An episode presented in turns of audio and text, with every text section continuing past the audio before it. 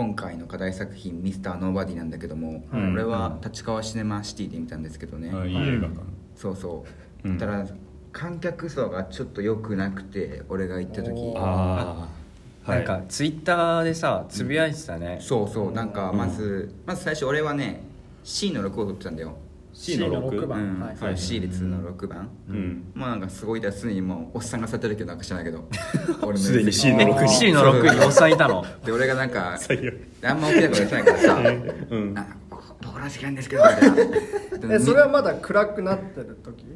その映画予告編の時？予告編ぐらい。ななんか終わりらへん？まあなんかあんまあじゃあ大きなこと結構もうは知らない始まりそう。そうそう寸前ぐらいか。そう。やだななんかなかなか理解してくれなくて相手が。うん「ええみたいな顔して なんか30秒くらいやりとり終わって、んうん。やっと向こうは間違い気づいてうん。解いてくれたのよ、うん。ちょっと俺はそこで「なんだこれ」ってなんかちょっと違和感を覚えてたのよ、うん。うん。そしたら右で夫婦がいて2人がいて、はい。はいぺちゃくちゃぺちゃくちゃ喋ってなくちゃないけど、ううんんでその劇場劇が始まったらもう終わるだろうと思ったんだけども、うん。上映中もたまに喋ってんの、あ痛そうみたいな。まあまあ分かんなくもないけど、まあまあねまあね確かに分かんなくもないけど、うん。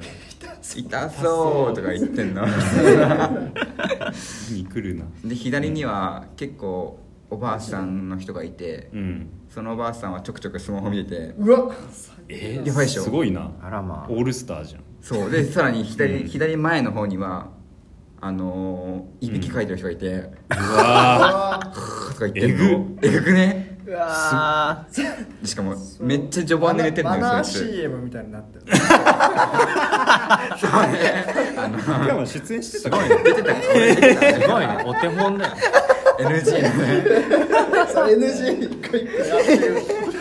確かに確かに。うん。えぐかったなと思って寝てるやつもほとんど寝ててさ、うん。あの最初オープニングがあの猫のあのあのシーンじゃん、うんうんうんあれ終わってからもういびき聞こえ始めて、えー。早っ。くらいで、うんもう寝に来たじゃんって感じじゃんそうね。こまで来ると。うん寝に来る映画ではないけど。そう時間帯は何時ぐらいの回？え全然普通。えっとねお昼？あの夕方とか、まあ、あ3時とかからの回で。それでそんなかそうそう。でなんか映画終わった後うん俺の目の前にいた人がうん。拍手し始めて、パッ。そいつもいるみたいな全てのさ全ての観客が揃った感じがして。なんで？わかんない。え興奮してたえそれ怖いんだよね。なんかそのめっちゃ真顔でパッパッパッパッパッって怖いうん座ってるんだけどずっと拍手して。シネマシティやば。やばいよねちょっと。怖全全部の客がいる。全部の全種類の客がいる回だったんだ。そうそう。マジで？あんまないよね。あんまない。そもそもあんま俺上映中喋るとかスマホ見るっていう客を経験したことなかったから、うん。本当にいるんだってびっくりしたし、うん。それがそこまで揃うっていうのね逆に運良かったんですすごいよめちゃめちゃ面白いじゃうんん、いい経験したかも、やばいね。うん、すごい。すごいなんか。まあうん。そういう客がいっぱいいたからこそなんか楽しめたんじゃない？映画。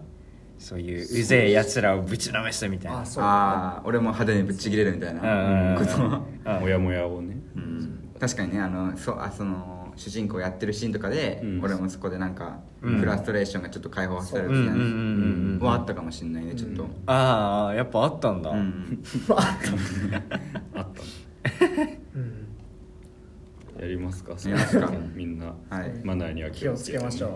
Radio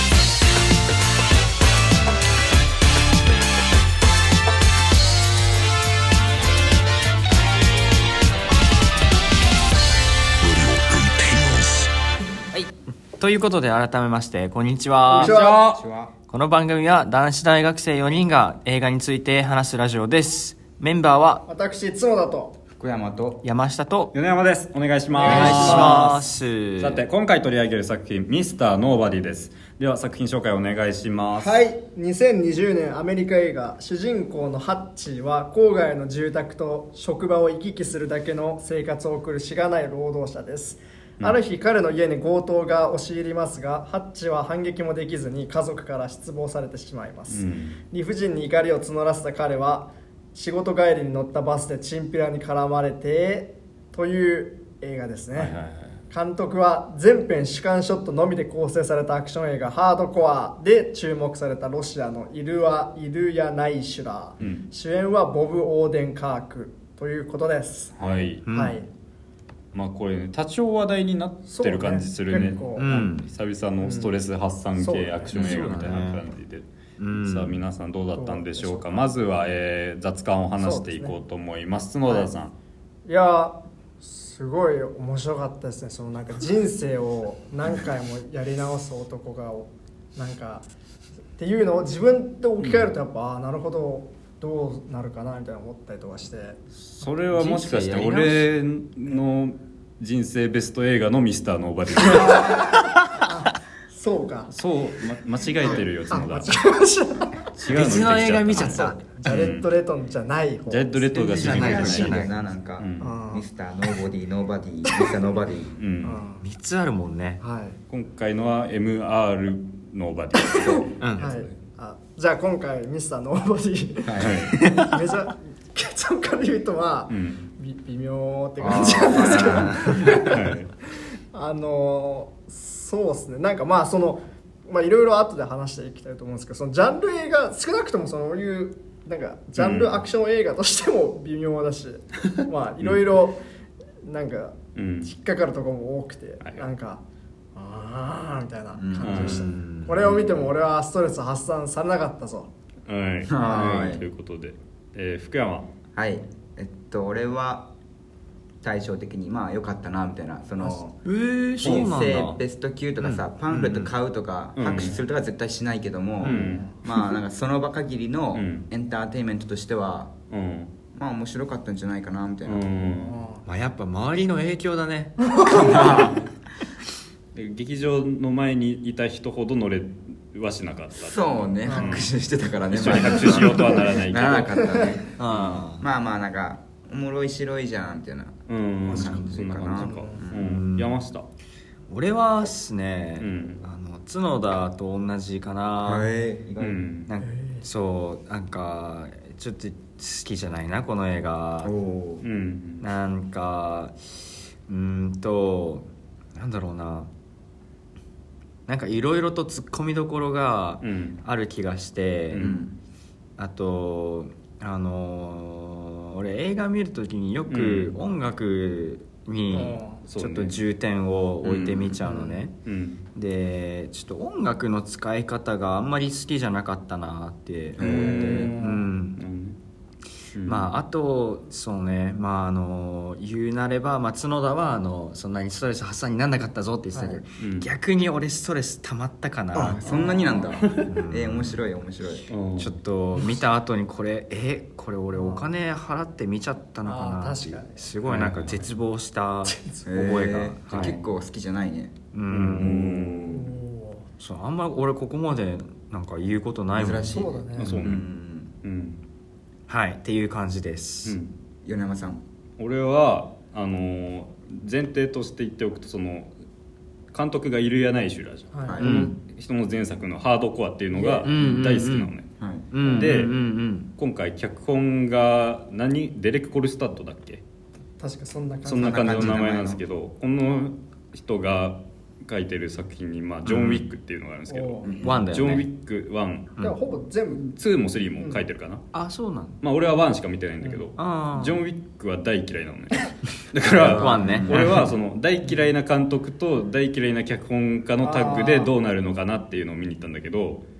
まあ予想通りの微妙さで。ああ。ー うん。なんだろう。だからその監督のいやってるその味みたいなのをちょいちょい脚本が邪魔してくる感じっていうのを感じてしまってなんだろう決して楽しめなかったわけではないしん。もちろんなんかテンション上がった部分も個人的にはあった。んだけどなんかちょいちょいノイズが入るというかはいはいはい。わかるわかる。なんそれっていうふうに思うみたいなんがあってまあなんか完全に爽快とはいかなかったというか、ハードコアもう一回見ればよかったみたいな。まあめっちゃよくわかる。あでもハードコアのは全然そうだね。突き抜けて面白かったな。そうなんだよね。ハードコアここみんな見てるんだよね。見た、うん。俺これ見るから事前に見た、はい。なるあほど。まあその話も交えつつそうですね。したらやっていこうかな、そうだそれではここからネタバレありの映画トークとなります、はい、うん。ネタバレを知りたくない方はぜひ本編を見てから聞いてください。はい。ネタバレもクソもって感じまあね。あ そうだね。まあ。がしますけどね、はい、はい。えーとりあえずまあ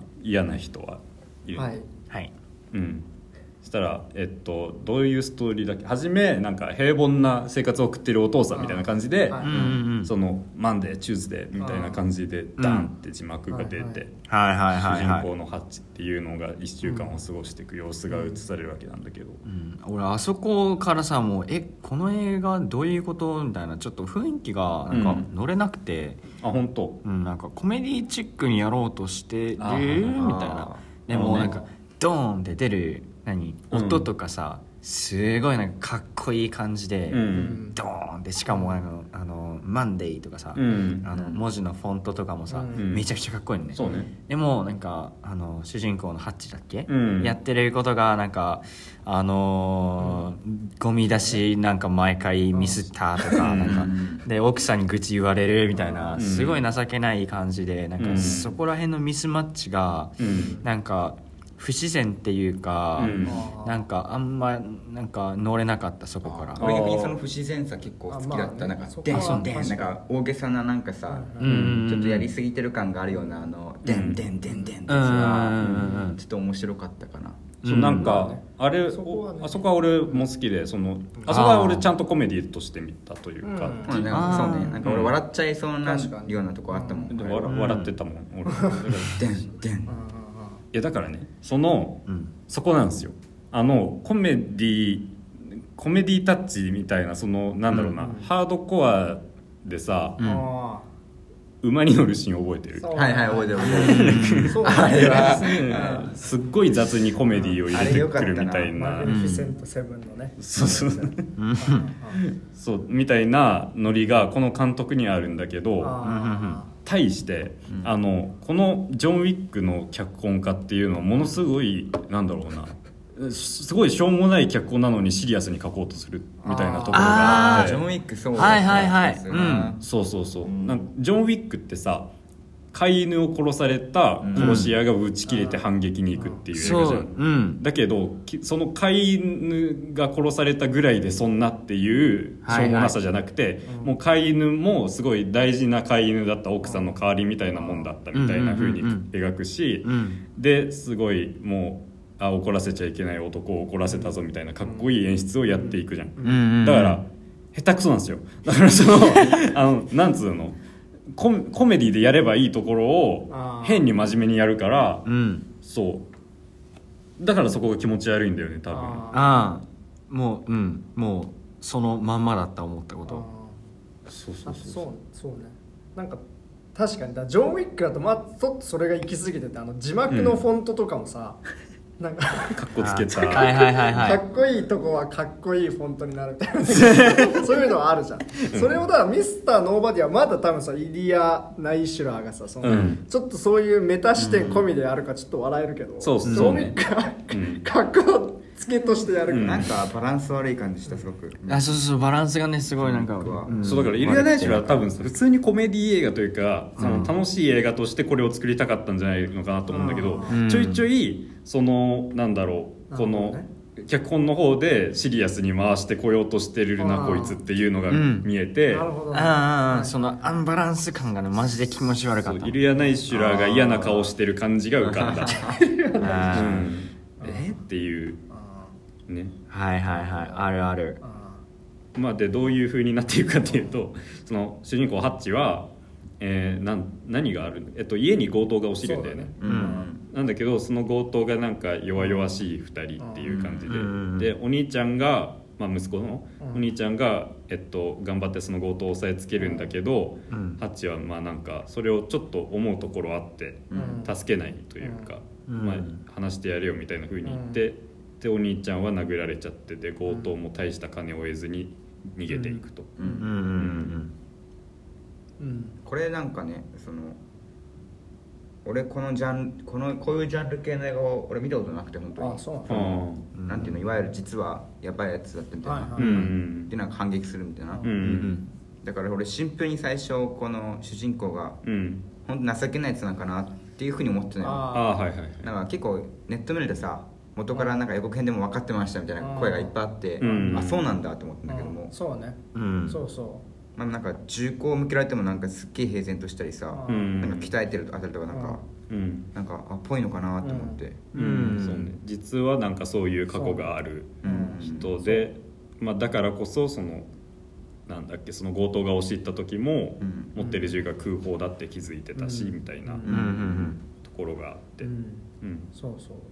だからそういう映画ってまあジョン・ウィックとか名前も上がったけど多分めちゃくちゃ多くて、うん。あのギンティ小林さんっていう映画ライターの人がいるんですけどその人はが名付けたあれで舐めてた相手が殺人マシンでした映画っていうのがうんあって、うん。まあ、ジョン・ウィックあとまあうんデンゼル・ワシントンの「イコライザー」とかあああれもそうなんだ。はいリュック・ベッソンがか監督がまあ制作がなんかした96時間リーアム・ニーソン。とかね、うん。ちょっと変わり種でニコラス・ウィンディング・レフの「ドライブ」とかあーああそっか。とにかくまあその平凡な男がうん。実はみたいな、お父さん頑張りますそう。系そうそうそう,、うんうんそうでそうね。だそういう映画って基本はもうそういうもういかに敵をボコすかが面白いかであって、うん。別に主人公が死ぬか生き残るかみたいなサスペンスはないんですよね基本的には。そうだね。うん。だからまあネタそう。だから別にこのミスターノーバディも、まあ、うん。覚醒してからは、まあうん。いかにこうなんかアイデアを使って血祭りにあげるかっていう感じの面白さだと思うので、うんそうそう。まあそこがちょっと後でいろいろ言いたいんですけど。そうね。そう。でで監督がでも一応インタビューとかで言ってたのはその基本は、とはいえこれはちょっとまあ超人的なヒーロー映画でそれこそジョン・ウィックとかみたいなアクションのうん鶴瓶打ちってよりはもうちょっとこう感情むき出しのアクションにしたかったみたいなことを言っててなんか主人公がちゃんとアクションで痛がる様子を細かく入れたかったみたいなこあーなるほどああだからそういう意味ではバスの下りとかはねそうだね。なるほどって感じはあったと思うんですけど、うーん。そう。でまあそのバスの下りっていうのはその、ん。まあ、ハッチがなんかう、ん。なんつうの、まあ、家族からも失望されてる時に、うん。でも本当は反撃したいみたいな気持ちがあって、で娘の娘が猫ちゃんのブレスレットを奪われたんじゃないかみたいなことを言ってて、うん。うん。でまあそれを取り返しに行くんだけどちょっと向こうに赤ちゃんがいて、ううんんまあ、敵といえど赤ちゃんがいるうちにはあまり襲えないっていう風になって、ん。まあその何か抱えたままううん。んバスに乗って帰るっていう時にバスにチンピラがうん。何十なな何人ぐらい？五人ぐらい。6人ぐらいうん。乗り込んでくると。ううん。んでまあそのチンピラをあもうこんな時だからぶちのめしてやろうかなっていうふうにうん。うちが反撃するっていうのがバスのシーンですね。うん。うんまああのバスのシーンあのーいいなって思いましたね。まあなんかうんいいな、そのえっ、となんかやっぱこの映画嫌いではないけどその中ではまあ良かったかなって思う、うん。バスのシーン結構良かったな。うん。なんかジョン・ウィックもそうなんだけど、うん。あのーその主人公やばいやつでなんか殺し屋みたいな、うん。熟練された殺し屋みたいな描き方はされてるんだけど、うん。やっぱチンピラ相手に、うん。あのー戦って無傷なわけないじゃん。うん。でなんかあのお腹とかさ刺されたりとか、うん。ガラスがなんか顔に刺さったりとかして、うん。すごいなんか あの主人公の方もダメージめちゃくちゃ負ってて、うん。そうだねなんかそういうところがちょっと、うん。あの現実的っていうかなんかリアルだなって思って、うん。うん。そこはなんかジョン・ウィックの1でも言えるなって。うん。なんか主人公無敵のおっさんってわけじゃなくてちゃんと、うん。あの殴られたら痛いっていうか傷つくしなんうん。かダメージどんどん負っていくしみたいな、そういうところがなんかジョン・ウィックと似てたしあと現実味もあってなんか面白かったなってうん。思った。そうね。だからそのなんだろうなアクションを見るときに大事だと思うのはそのアクションの中にアイデアがあるとかん。ストーリーがあるとかっていうことがうん。ものすごい大事だと思ってて、うん。そのなんだろう。だからなんか殴りました避けましたもう一回殴ります避けます撃ちますみたいなのってうん。面白くないじゃん、そん。な水かけ論みたいなもんでさ、だからなんだろう。ここで相手のこれをうまいこと使ってとか、うん。さっきここにあったこれを使ってみたいなアイデアとかが見えるとうん。面白いし、うん。まあなんかそういうストーリー性みたいなのがアクションの中に見えるっていうのはやっぱりアクション分かってるなっていう感じがするよね、うんうんうんうん。確かに。そうねなんか一応一旦なんか窓のガラスから落とされた後もう一回持ってくるとかそういう展開とあそこ面か白い。はいはいはい。戻るんだみたそいうなう。ん。なんだろうな。そうね。まあでもあそこさなんかうん。ちょっとチンピラたちがかわいそうだなって思っちゃった俺なんかまあ、うん。チンピラがあのバスの隣でさなんか事故って、でバス乗り込んできて、うん。でなんかまああのすごいひどい連中ではあんだけどさ、うん。あそこまでボッコボコにされるほどのことじゃなくねまあ向こうからしたら意味わかんないいやそうだよね、ううんん、向こうからしたらただなんか酔っ払ってて、なんかまあいつもやってるようなことをやってたらなんか変なおっさんに殴られて病院送りにされてみたいな、なんかあの一人そのあの後々やばいってかななんかロシアのマフィアの息子だっけ、うん。はいはい弟か、うんうんっていうのが分かる人とかさ、うん。そうね。なんか喉があの、やられてなんか 息ができないみたいな、これでなんかいつ治るかも分かんないみたいな、うん。そこまで重症にするかみたいな。思って。うん。なんか主人公のそのストレスうん。溜まってなんかもうストレス発散のためにやりましたみたいな、そうなんだよね。この映画基本的にそうでさそもそもさジョン・ウィックはうん。まあ納得できるじゃん。ジョン・ウィックがまあそうね。やる復讐劇として。俺はだからうん。ジョン・ウィックやれやれってなるじゃん。あそう。うんジョン・ウィックは復讐だけどこれなんか復讐っていうか日々の鬱憤話のそうね。ストレス発散系だよね。まあシンプルになんかそうこれでかいよね。そのち大きな違いで。うん。さそうそうこそう。の主人公は別に何人もそういう特にそこまでやる必要なくてさ、ううん。ん事の発端はあいつのなんかあの鬱憤話のチンピラから始まって、うん。でよくある展開でまたチンピラのなんていうの、うん。家族親親戚なんていうの、うん。兄がロシアマフィアで、でロシアマフィアが怒るって感じでやるんだけど、まあそいつがラスボスになってその後の展開はね。で実際だから、なんか客観的に見たらうん。悪いのどっちみたいな、悪悪いのどっちっていうかなんか、うん。あのーななんだろうな。あのーストレス溜まったからこんな病院送りにしましたってなんか、うん。うんあのーイコール関係になってないなっていうか、うん。全然なんかストレス発散だったらさカラオケ行って歌えよみたいなそんなレベルじゃん。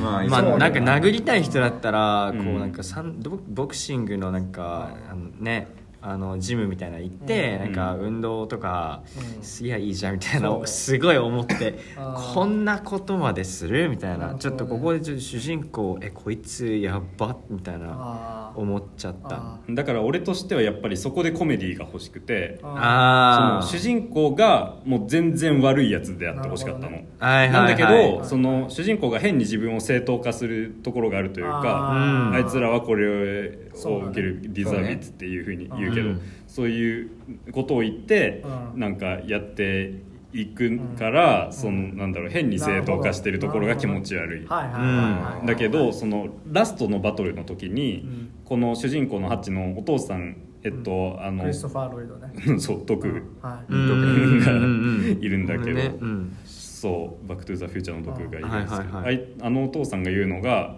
まあ、やっぱりなんだっけ FBI だっけ？なんかそういう組織だってねなんか FBI かわかんないけど、FBI FBI FBI にかつて勤めてて。そうだ。ね軍とかじゃなかったっけ？違うか。ななんかもまあ軍にいてもおかしくないんじゃない？まああそんな感じの。の世代ってね、うん、なんか戦争みたいな。お父さんは FBI だったかなと思うんだけどそう。でその人が言うのがまあなんか退役したけど、うん。でもやっぱりこの戦いが忘れられんみたいなことを言って、うん。でそこでやっとなんだろうこの映画のテーマが分かるというかそのなんだろううん戦いが結局好きなだけじゃんこいつら。もうただ人殺すのがめっちゃ楽しいんすよみたいな映画じゃん。だからそこにちゃんそこをちゃんと初めに提示してくれたらそこで乗ってけるんだよね。もう、うんなんだろう。ハードコアもなんだろう。あれってなんか主人公の動機なんだっけ？お奥さんを助けるためなんだっけな？一応そうそうそうそうそう。そうだね。まあ、最後になんかちょっとあるんだけど、うん。でもそのなんかそれがあるからこそ、はい。なんか主人公の無茶していく感じっていうのが楽しいというか爽快なんじゃん、うん。その最後のボスをぐちゃぐちゃにする感じとか、はいはい。そうそう。なんだけどそれを変に正当化するから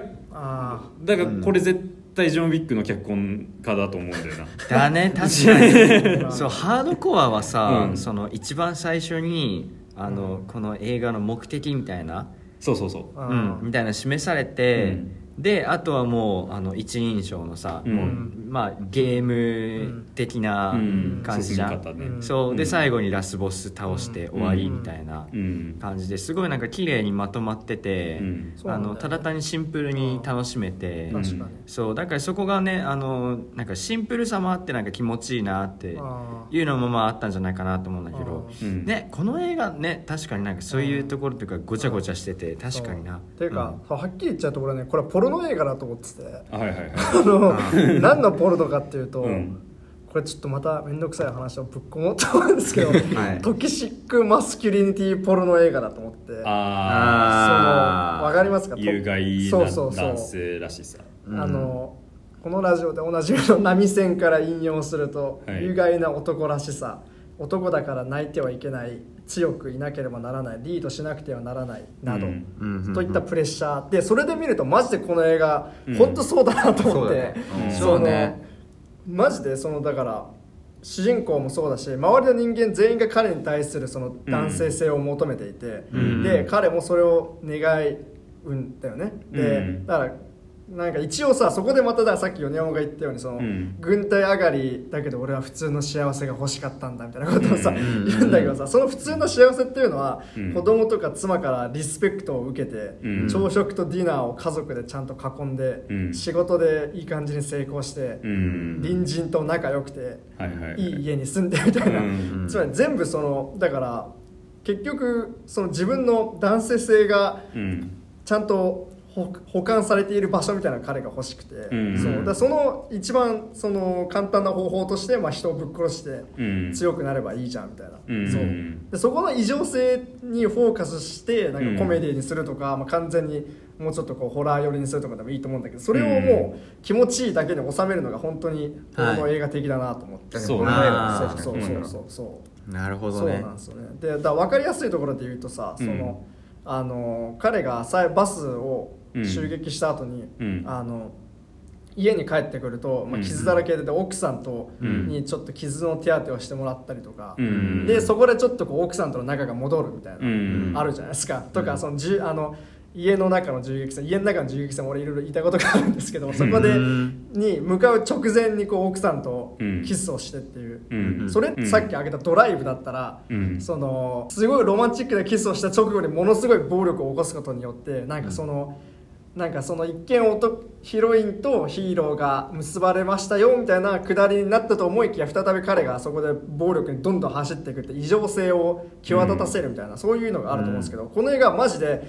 よかった奥さんと仲良くなってるって感じじゃないですか、あそう。でそこに対するなんか相対的な視点みたいなほぼないのがうん本当にポルノ映画だなと思ってそうね見てましたねなんか。うんなんかハードコアの感想でもさポルノ映画だなってうそうそうそう言ってたねうん。そう。でハードコアは確かにそうなんだけどあれは今思い返してみると結構いろいろさっきも言ったようにその話のあれで、うん。そその展開とかうん。そのまあアクションのアイディアとかも含めてなんかうん。なんかポルノだとしても良質なポルノって感じするんですけど。ポルノとしていいポルノだったよねあれはこれはうん。ポルノとして見てもノイズがあるんだよねだからそうそう。そう気持ちよくなりきれない感じ。そうそうそうそう。なんかせ、うん。なん整理整頓されてないなんかアンバランスなごちゃごちゃしたなんかそう。感じ。そうなんかなんなんなんだろうな。あの取ってつけたようなうん。そう。感じがしてならないっていうか、うん。そうそうそう。でもこの映画そのすごいっていうか恐ろしいのがその、うん。観客としてはうん。やっぱりその主人公の方サイドに立っちゃううんようになんかなってるはいはいはい。だよ。もう作りがそういうふうな作りじゃん。この映画ってその、うん。主人公サイドに立ってうん。それ気持ちいいっていう映画じゃん、うん。ずっと主人公の視点だから。そうね客観的に見たらう、ん。そういう感じなのに、うん。なんか主人公やっちゃえみたいになっちゃうっていうのがやっぱその、例えば主人公のそもそも最初の日常でさ、うん。すごいフラストレーション溜まってる演出あるけどさ、うんあれそんなにフラストレーションたまああいう人たちは絶対いっぱいいるわけじゃんなんかその いるね。まあゴミ出しゴミ出し毎週できなかった。で、うん。おどとかなんだっけさ奥さんにね愚痴られたみたいな、うん。そんな愚痴も多分そこまでじゃん多分なんか。そうだね。そんな家族から失望されてるようにもなんかうん。その瞬間なんかまあそうね。子供にさ「うん。お前なんだよ」みたいになっただけでさ、うん。そんなに家族からその嫌われて疎まれてっていうことはなかったね、そうこのなんか最初のあらすじ見るとそう書いてあるけども、こうやって映画見るとそうでもなくて、であとなんだろうな、うん。他にもそんなにこいつはなんか、うん。あとあれだね強盗が入ってきてさ、うん。あのゴルフクラブで殴んなかったところでさ、うんうん。まあ、あれもまあ本質なんていうの？客観的に見たら別にあれが正解じゃん。そうだそうだ。その殴らなくてよかったですねって警官も言ってたもんね最初。そうまあ警官は言ってたちょとなんかけどあまあその後にねそういうものを言っていたけれどもそうそうなんだよね。そういう性質そういうのあったけどもそれ以外はなんかうん。そんなになんかこいつフラストレーションたまるほどの環境には いなかったのにもかかわらずなんか演出とかによってすっごい溜まってるように見えるっていうのがうまいなって思ってなんかそのうん。なんかそんな風に見せてくるんだって思ってさ。なるほどね。あだと敵もなんかそのうん。あのソシオパスっていうさ感じであの、敵にもいろいろあるんじゃん。そのめっちゃさなんていうの？うん毅然とした態度でさ、うん。全然なんか落ち着いてる系の敵と、なんか今回のうん。敵みたいなそのすごい同期心みたいなこともするし、ううん。んもうブチギレでさ、うん。もう感情に任せてなんかやっちゃうみたいな、うん。で今回そっちのパターンだったことによってなんか、うん。こっちの方が悪みたいな風を出出させて、うん。なんかいかにも正常者がうん。主人公みたいな感じに出してて、そういういろんな諸々の演出がなんかうんすごいなって思って恐ろしいようでもあるけどなんか。そうねうん。なんか敵の説明みたいななんか書類かなんかをうん。散髪屋かなんかで見るシーンがあってそこで何主人公がつまり悪者ねっていうふうに言うセリフがあってそうそうそすごい単純に言うじゃんみたいな。怖いよね。うでもあれがどうしても観客からするとそういう君の立場になって再度立たせちゃううん自然と作りになってるなって。だからポルノであるためにはそれは必要だけどう。んまあね。そう。だから結構これ、うん。そう。なんかそこもなんかううんまい、うまいっていうか、あうん。調整したんだなって思ったのがさその、うん。一応最初に入ってきて銀行強盗の元に行くと、うん。そこがすごいなんか貧しい。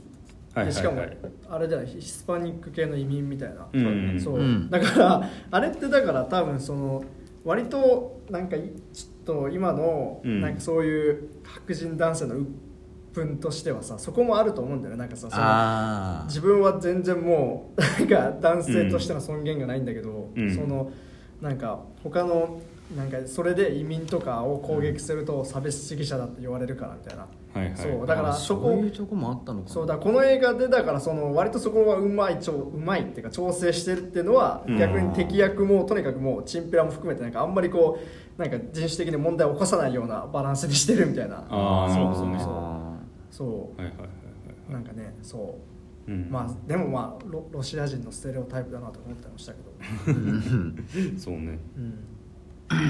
まあなんかそのバスでう何ん戦ったチンピラがまあやばいやつの弟でみたいな展開でうん。そこからまあ一本道になっていく感じとかもジョン・ウィックそのままだなと思うというかーうん。飼い飼い犬が死ぬ代わりに猫ちゃんのブレスレットなくしただけじゃんみたいな。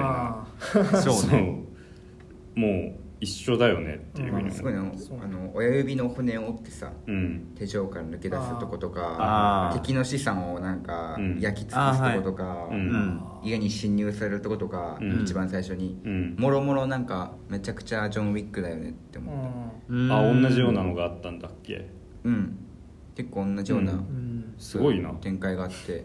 うん。いやそうだから何も成長していないって思ってすごいびっくりしたんだよね。えでも俺ジョン・ウィックよりはいいわ。ジョン・ウィック俺全然ダメだったわなんか、いやだからジョン・ウィックより良くなってるのはイルヤ・ナイシュラのおかげじゃねっていう。ああ、うん。そうかもしふうにれないな。思う確かに確かに、うん。ジョン・ウィックダメですね、あれはちょっと、そうね。うん。でも、ジョジョン・ウィックはまあ分かんないけど23を見てないけどさ、23は多分そのアクションに全面特化していくとして評価されてるわけじゃん。ああ、うん。なるほど。割ともうストーリーより。そうそうそう、うん。アクション映画を更新したみたいな、うんでもこれ正直バス以降マジでアクションの玉切れがひどくて。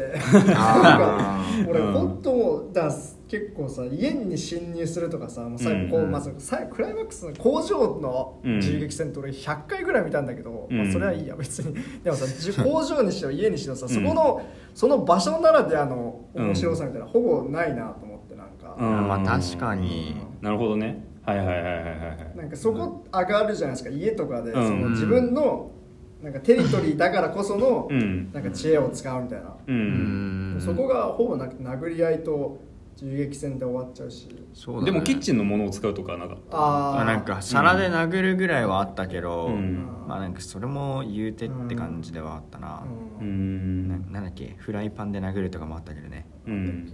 うん。まあ、なんか大体さ、うん。あの家のうん。なんか狭い通路うん。を出たところうん。でなんかドアの影に隠れてうん。敵のなんかあの横からなんか撃つみたいな。うん。うんなんかそんなのが多かった気がする。うん。確かに。なんかワンパターンではないんだけどなんか手数が少ないなとは思った、うん。うん。まあでも俺ねあの家の,、まあ、あのファイトシーンはまあまあなんかあんま好きじゃなかったんだけど工場のところまあまあ面白くなかった？俺は面白かった。俺はあんま見てないからかも。そういうなんていうのジャンルを見てないからかもしれないけど工場は俺すっごい面白かったな。そうか。なんかその、序盤にしまった銃をさ冷蔵庫にしまったしまったあー取り出すとことか、まああまあそこでなんか伏線回収っぽいのはあったね。とかあとなんか最初にあのなんていうの工場をさ買い取った後なんかいろいろ作ってたやつがあこれだったんだみたいな。ああまあ。ぶっ放すミサイル的なやつとか、なるほど。とかは俺あれすごいだからアクションの中にストーリーは俺は割と見えた工俺は場ああだって俺全体的にこのアクションは俺結構割と俺的には全然不満なかった。マジか。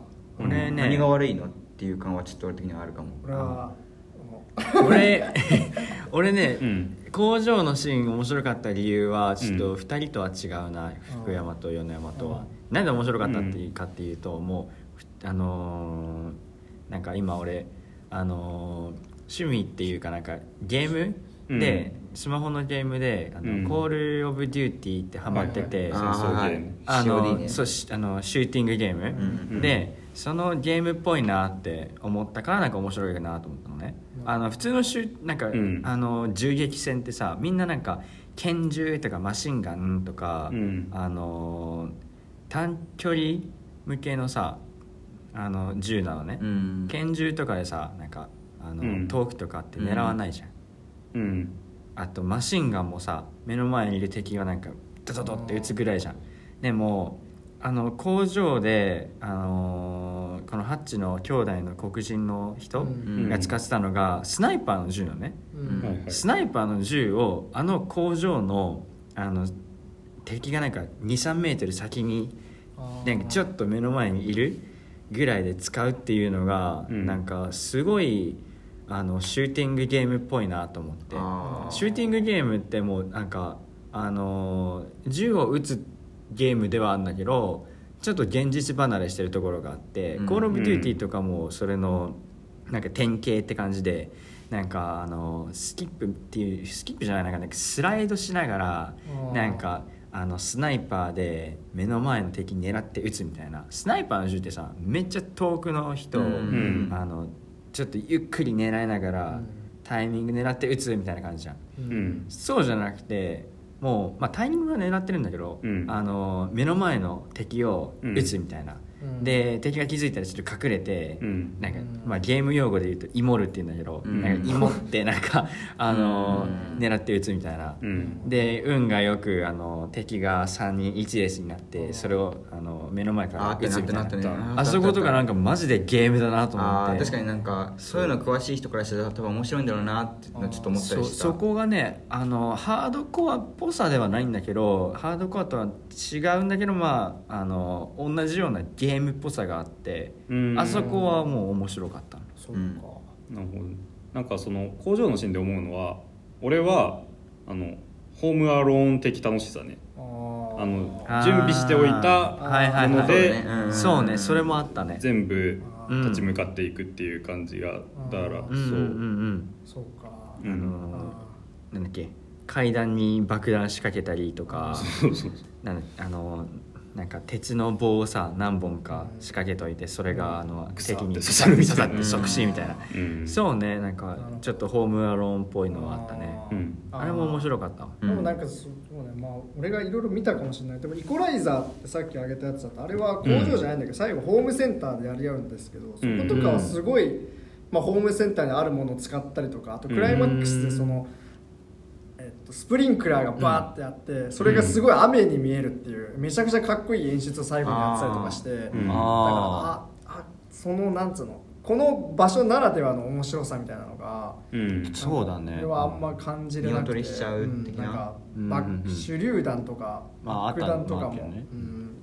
手榴弾もなんか工場の器具使って潰れてた。からあれなんかあの初めて見る使い方だなって思った ああれインスタでよく見ないその satisfying はいはいはいはいはい。見る見る見る見る。そういうやつねなんか。うん。いろんなもの潰すみたいな。なんか、うん、あるよね、うん。グミとかさなんかね、そんな感じの、あれで手榴弾は見たことがなかったから嬉しかった。確かに確かに。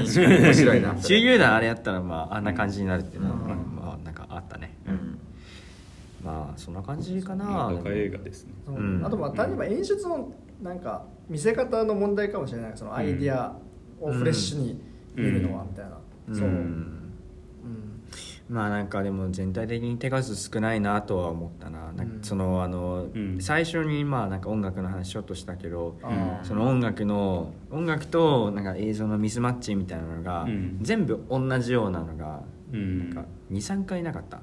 あー。あんま印象残んなかったあ音楽は。ー確かに。ねっていうかなんかその何？ロック流してアクションやるとかカーアクションやるとかみたいなのって昔こそミスマッチと言われたけどもみんなやってることじゃん。そうなんかもうねうん。そうそわかるもうキックアスが先駆けでやってもうあとはみんなそれの後をうんもう焼き直しみたいなのでしかないというか、う面白みが最近なんかもう。んそうね。うん。カカーチェイスもな。か どうすカーチカーチェイスもどんなどんなだだったっけ？なんかほうだ覚えてないぐらいの。うん。あのかろうじて覚えてるのがあの、うんなんかんとなんか敵の車だっけかな？なんか別の車使って、あったな。そうあの敵のなんだっけ車の列に突っ込ませるみたいな。あそこなんか面白かったけどそれぐらいかな、なんかあれ使ってる車があの隣人が乗ってたダッチチャレンジャーってあれってもうなんかもうアメリカ映画の一個象象徴とも言えるようなあれでタだ。ランティーノのデスプルーフとかに出てきて元はもうちょっと前の「バニシング・ポイント」って映画とかでも出てくるんですけど、まあ、とにかくすごい、まあ、野蛮なカーチェイスの象徴としての車みたいな、うん。そうなんだ。まあ、それをだからなんかその出してカーチェイスって言ったらおおって感じだけど、うん。なんかねっていう感じはあって。わかるわかるわかる。だからなんつうかその真新しさっていうもので言うとやっぱり欠けて、うんだからハードコアが面白かったのって全編一人称でそうだね。やって初めて分かるそのアクションシーンの緊迫感というか、うん。みたいなものとか、あと最後のうん「Don't Stop Me Now」がめちゃくちゃかっこよかった。ナリンめっちゃ注射してそうそう。めっちゃバカなシそう。ーンあそこの場面の方が俺今回の工場クライマックスよりずっとアイディアをそうくらいだった。確かにな。あれは良かったうん。うん。うなん。か掘削機に入れるとかそうねしかも敵が敵がさなん。かザクザク死ん。でってあのなん。かそう敵が死ん。で気持ちいいって思うん。だよねあのハードコアではなん。かうん。うん、そういうなんか異常性もなんか気持ちいいみたいな思わせるところはあるんだけどハードコアは。なんかねミスターノーバディ敵死んでもなんか気持ちよくはまああんまりハードコアほど気持ちよくはなかったな、ハードコアが出来が良すぎるっていうのはやっぱりあるんだけど、うん。そのだからイルヤナイシュラにはやっぱりその一人称の人になってほしかったっていうのが俺はなんかあって、えー。ああそう。なんかそのなんだろうな。これで上り詰めたらこの人めちゃくちゃいけるんじゃないかなっていうふうにあの映画を見た時に思って、初めてでこんだけできるんだこの人っていうふうに思ったんだよね。うーんうんうんうん。確かにあれ一作目だもんねハードコアね。そう一作目でアクションであの手数っていう。いやあれは本当に見た時にマジですごいなと思ったもんね。うん。うん。うん。まあそうね。なんかあれもまあ一人称ってまあ言っても出あ出落ちだしだからその中ですごい頑張ってる感じはあったからまあうん。他のなんか題材でもいいかなと個人的には思うんだけどでも、うん。そうねなんかまあもうちょっとなんかなんかうんあって欲しかった感じはあるななんか、うん。なんか少なくとも統一感は出してほしかったな。統一感。その例えば、うん。あのなんか今までなんか話してたなんかいろいろミスマッチみたいなさなんかうん。アンバランスなみたいな,、まあコメディなのかシリアスなのかそれどっちないんだとかなんかいろいろあったじゃん。それをなんか一個に統一してほしかったな。まあねまたうん。なんか例えば音楽のシーンだったらなんかあのー札束燃やすシーンでさ、うん。なんかおしゃれな音楽がかかってたと思うんだけど、うん。なんかあのーそれ系だったらさあのーなんだっけえっ、とあれ？どう忘れした？えっ、と「キングスマ。ン」でさなんか、うん。あの「威風堂々」が流れてはいはい。最後なんか花火のシーンね。うん、花火のシーンね。あそことかなんかすごい、うん。なんだろうななんか映像と音楽マッチしてるっていうのがなんか 見ててなんかすごいいいなと思ったでのちゃんとコメディだしね。そうそうそうそうそう、うん。なんかそれっぽくしてほしかったなと思って。そうね。だからそのうん。いやあれどうなんだろう。監督と脚本が違うのがよくないんですか？なんですかね。うん先導を多くして山どうなんだろ登るみたいなまあ道がなんか正反対の人っていう人たちっていうかそう方向性が違う。うん。うん、なんか違いすぎる。単純にこの二人趣味合ってないだろうっていうふうに見てて思っちゃったな俺は。うーん。どう作ってるのかは知らないけどさ。うん。あとなんかこういうのはちょっとだからその、うん。ミスマッチ系アクション映画ってだマシュボーンがはいはいクラスとかでやってるけどそれでも言うても10年前じゃないですか。そうなんだ割と今ちょっとちょうど古臭く見えるラインのアクションになってるのかなちょっと思って。割と今、うん。まあそれこそジョン・ウィックシリーズとか、うん。えっと何？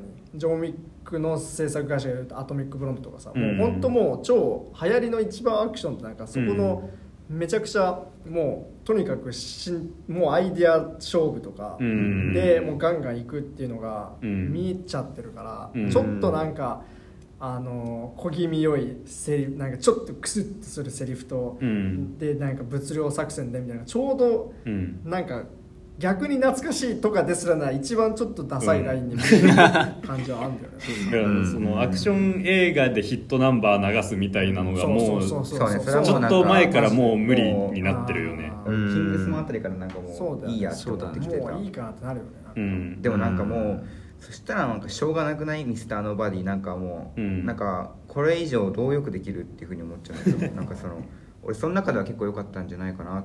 なんかもうそういうもう好き嫌いになっちゃうんじゃないかな。もうそこになっちゃうともう。だから脚本家がいるやないしゅらだったらよかったんじゃないですか？うんあそうだね、うん、それはもうマジで本当にそう思ううん。うんジョン・ウィックでも2俺見たことあってそうなんだ。そう2はね面白かったなって思う、2の面白さはどういう部分にあるわけ？そのちゃんと一本道じゃないってこと？うん一本道そうだね。なんかアクションのなんか手数が、まあ、これより多かったかなって思うところがあって、うん。例えばなんか人があの人混みの中であの銃撃戦みたいな、うん。やってんだけど、うん。サイレンサー使っサイレン、うん。サイレンサー使ってるから、うん。なんか誰も気づかない、であの殺し屋2人とも熟練の殺し屋なんだけど、その人混みの中でサイレンサーを使ってなんかあの歩いてる風装って撃ち合うからなんか全然当たんないとか、あのすごいそういうなんかちょっとしたダサさが面白かったりとかあううん。うん。したんだけどねねあとなんか敵のなんかあのルビーローズがいあの出てて。あそう敵も確かに。そう敵がなんかかっこいいっていうのがこの映画そうあの主人公あ普通のおっさんまあそこは分かんないけど、うん。敵かっこよくないな、うんなんかなんかみみんんなな魅力にも欠けるな。そうなんか全員がマフィアの2番手とかさそんな早く退場するんだと思って。あそうそうそうそうわけわかんなかそうったねあれ。もっとさ、うん。面白そうじゃんなんか。そうなんか、うん。なんか誰も輝いてないっていうかね、うん。ね。なんなんかちょっとかっこいい感じのキャラ活躍がなかったもんなキャラあいつ。人欲しかったそううんそうね。一応そうなんかしつこい緊迫感とかもなければ。そうだ。言うてもまあジャンル映画だからさ、うん。その別に毎回映画史を更新とかはしなくていいと思うし、うん。なんかその今までやったことを手堅くまとめるでまあ、うん。それで面白かったらいいんだけど、まあね。うん。そのなんかもろもろのあれでそのジャンルとしてもうん。言うて弾けないなと思って、ううんん。そうそう。でも俺カメラワークは俺結構今回良かった好きだったなんかワーク？微妙になんか揺れるやつじゃなくてなんかあ割となんていうのかな？見やすくしてて。うん。ああまあ確かに見やすくはね。前回一人称出演やってた監督の人が今回これやったんだと思ってちゃんとかんちゃんとそういうことに理由があってやったわけじゃん。それってさ一人称やった人が今回そのブレないようブレなんていうのブレるような映像じゃなくてうん。割と見やすい映像撮ったとかそういうところとかはあまあね。良かったし。そうなんうんまあ趣向は変わってたね。うん、なんかまあこすられたネタばっかやっててるけどなんかもうそれはもう設定上仕方ないんじゃないみたいな俺思っちゃうな。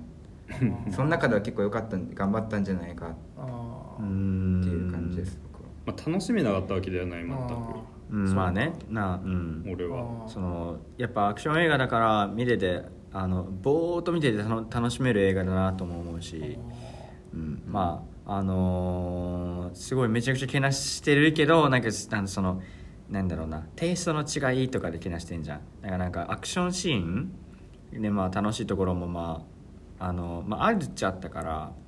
だからなんかたとなんかなんかぼーっと見るうん。ぐらいだったら、まあ楽しめるんじゃないかなって思う、うん。うん。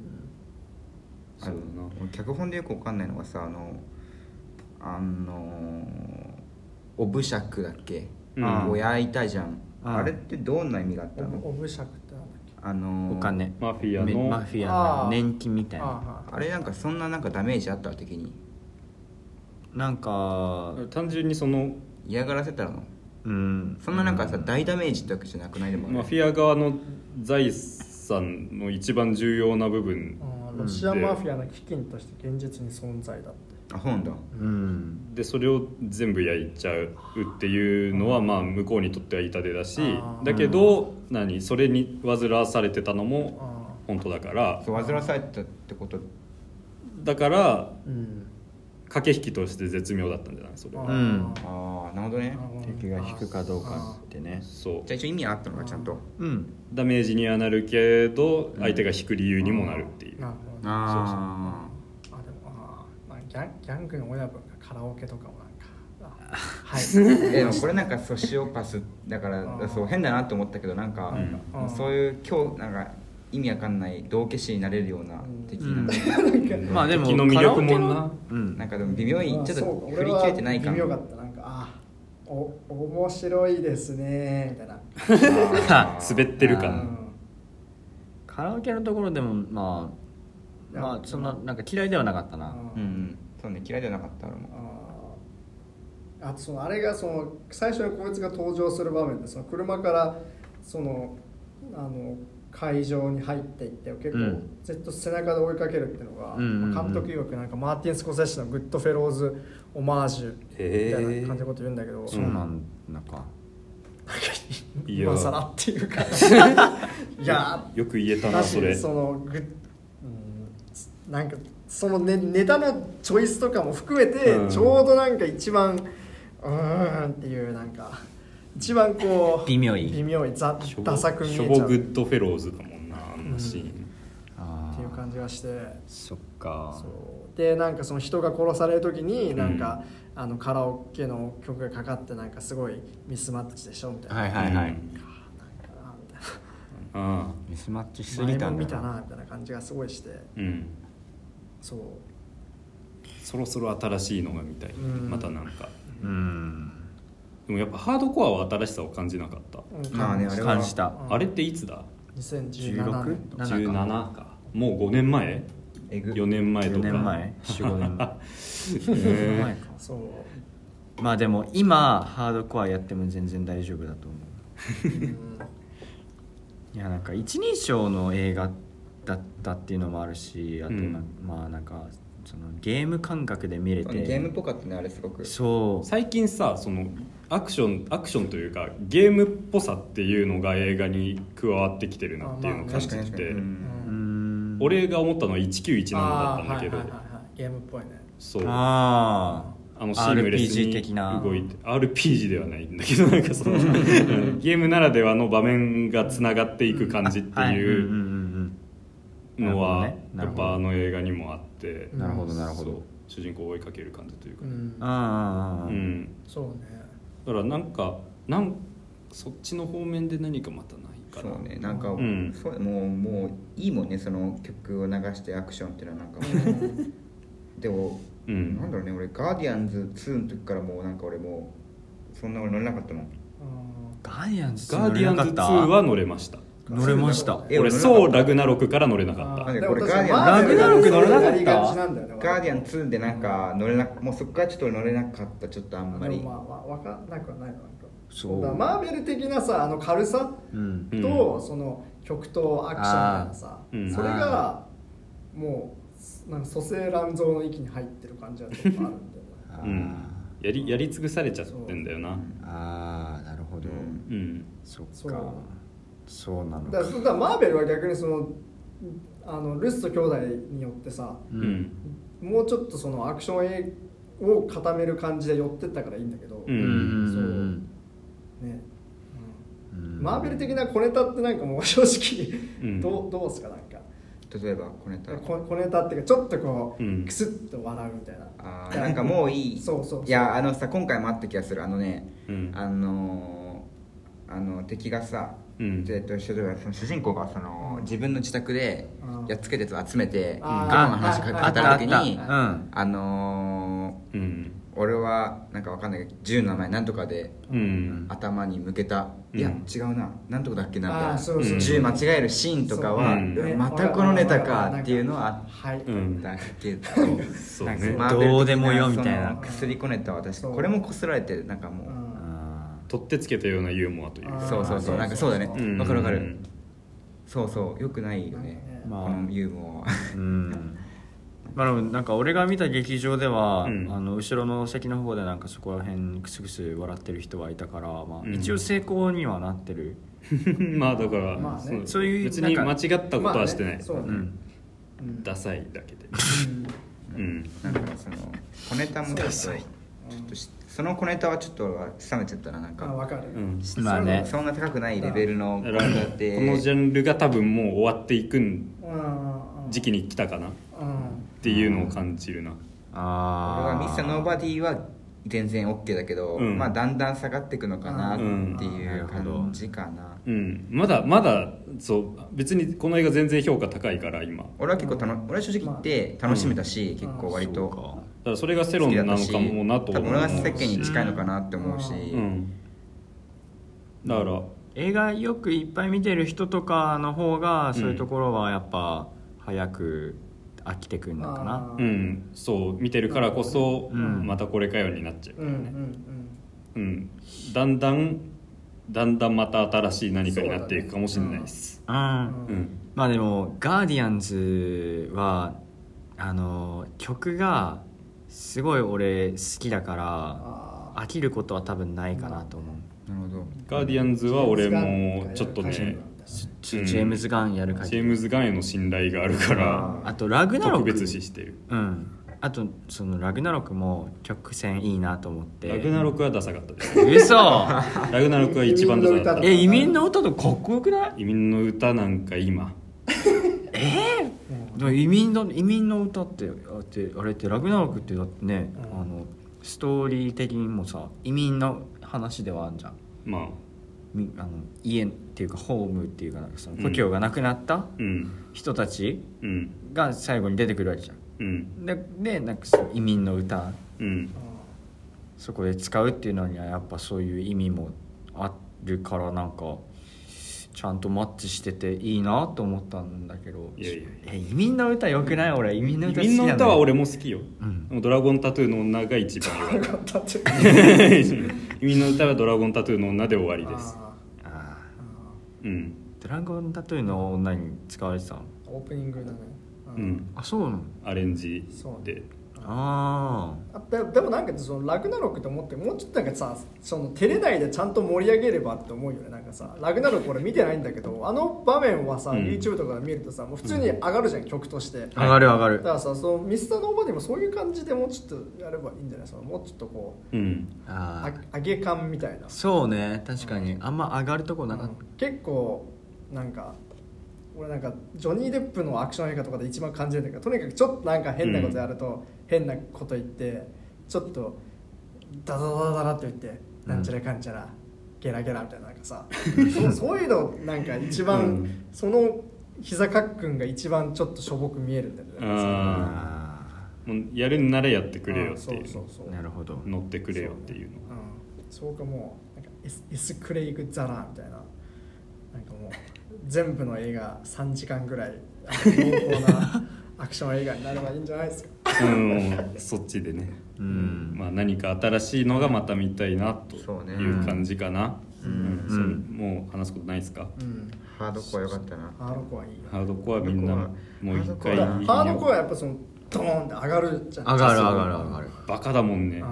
あのね。アドレナリうんン注そう射そうそう、うん。あとなんかみんなバカなんでなんかそのそのすっげえ好きだったのなんだっけな。銃銃の引き出しを開けようとしたらさ、うん。一個上の引き出しでさ、うん。なんだっけあれ？なんていうの？あのああいう AV なんていうの？そのアダルトグッズ？そのあチンコの形を催したなんかあデディルドね。ィルドディルド。ディルド でで女の人が「あしたよ」みたいなさ平然というところがさあとあのーやはりバスのバスの中から外に出た時になんかそうなんだっけなその服なんかいいなみたいななんかなんだっけなあの火炎放射器持った人が近づいてくるとこあお煽って、うん。そしたらバーってやられてアホ すぎんだろみたいな。そうね。なんか月なんか本当にアホに全振りしてて、いやだからイルヤナイシュラ監督脚本のあー2作目をなるほ期待しよう、どはい。そうだな。うん。それを見てイルヤナイシュラの価値が決まるんじゃないですか多分。うんちょっとロシアからハリウッドデビューみたいな感じでちょっといろいろうん、ねあったかもしれないですねなんか。うん、なんかもうちょいもうちょいね。うん。頑張ってほしい。頑張ってほしい、いいいい映画でしたよ普通に。感じでしょう楽しかった。のバディをちょっと擁護したいけど。まあまあまあ。悪い映画じゃないですよ。そうですね、そんな感じです。はい、はい、えーそれでは次回扱う作品を決めるためのルーレットを回したいと思います、はい。はい。メンバーから推薦作品を、えーそれぞれ1人それぞれ4本。あー、はい。えー、と1本ずつで4本、はい。うん。話題作を1本。合計5つの作品の中から決めていきます、はいそしたら一枠角田。アーク、えー6月25日から公開。監督が愚行録。ミツバチ伝来などの石川圭さん主演吉根京子であの SF 日本初映画ってことでなんかおおへえちょっとこれ頑張ってほしいなって感じがちょっとありますよなんか。あーなるほど。うんアーク。あ2枠福山。はいえー、ラン。ラン。はいえー、っとですねちょっと待ってください。黒澤明ですか？違います。アニーシュ・チャガンティ監督。でもこれは、うん。結構前からその 一回ちょっと知ったかぶるのや はいはい。でもなんかとりあえず存在は認識していてうん。映画の？そうそうそう、うん。なんか母親から逃げる的な多分話なんじゃないかなと思うんですけどはいはいはい。まあいいんじゃないですかって感じではい。やりましょはい。3枠山下1秒先の彼女。彼女、うん。台湾の映画でう、台湾の。なんか俺今までちょっと日本とかあの、うん。アメリカとか英語系の映画しかなんか見てこなくて、ちょっとこういうあの冒険もしてみたいなと、うん。なるほどね。可愛い恋愛系恋愛系の。うん。うん。ってな感じです、はい、で4枠米山が映画大好きポンポさん。うん。これまさあ漫画読み切りのちょっとまあなんつうの単行本一冊にしてはちょっと短いぐらいの読み切りのうん漫画を元にしたその映画制作についてのまあ漫画なんですけど。うん。なんか今ね評判がいいんで漫画もまあまあ良かったけど映画はどうなってるんだろうなっていうことで気になってます。なるほど、うん。で5枠にちょっとファーザー入れさせてもらってます。これね、なんかちょっと旬を過ぎた感じはあるんですけど、うん。ぜひまだ見たいなと思っているんで、はい。ということでではレッツ。ルーレットを回します。いやーどうしようね。今回はなんだろうな。まあでもあえどうなった？悔しがってんな。二枠ラン。ランになった。ラン。ラン。ランだけですか？これは。ラン。はい。ランっていう題名？うん。ちょっとみんな微妙な空気になるのよ。ラン。ラン。絶対面白いって。絶対面白いよ。どうだろうね。じゃあなんか。うん。まあまあ。ラン。